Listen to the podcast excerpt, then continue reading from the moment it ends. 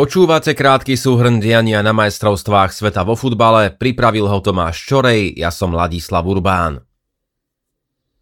Úvodné semifinále majstrovstiev sveta bolo až prekvapivo jednoznačné. Argentínčania na čele s výborne hrajúcim Lionelom Messim podali zrejme najlepší výkon na turnaji a nad Chorvátskom zvíťazili 3-0.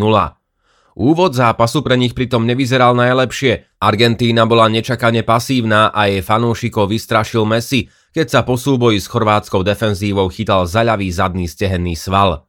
V úvodných minútach sa len prechádzal a nezapojil sa do prakticky žiadnej akcie. O jeho zdravotnom stave sa opakovane informoval aj argentínsky tímový lekár a medzičasom naň upozorňovali aj argentínske a španielské médiá. Po krátkých minútach neistoty si však Messi začal pýtať loptu a kontrolovať ofenzívnu hru argentínskeho týmu. Keď pre ňo Julian Alvarez vybojoval penaltu, Messi ju výbornou strelou do ľavého horného rohu bezpečne premenil a otvoril skóre. Následne bol na začiatku akcie, ktorou po veľkej chybe chorvátskej obrany zvýšil argentínske vedenie spomenutý Alvarez.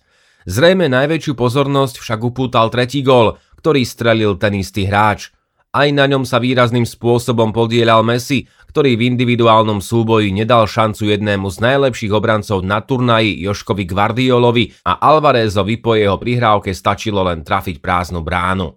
Messi je tak len jedno víťazstvo od titulu, ktorý by mu v očiach veľkej časti fanúšikov zabezpečil status najlepšieho futbalistu histórie.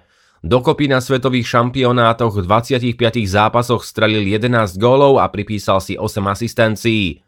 Okrem iného je s 5 gólmi najlepším strelcom aktuálneho turnaja. Rovnako 5 krát na šampionáte skóroval Kylian Mbappé, ktorého Francúzsko nastúpi do svojho semifinále dnes večer. Čaká naň Maroko, ktoré sa medzi najlepšiu štvorku dostalo ako prvý africký tým v histórii.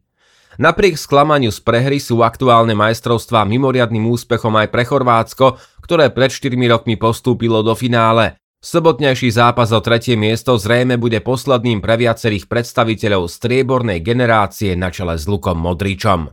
Dnes o 20. hrá druhé semifinále Francúzsko proti Maroku.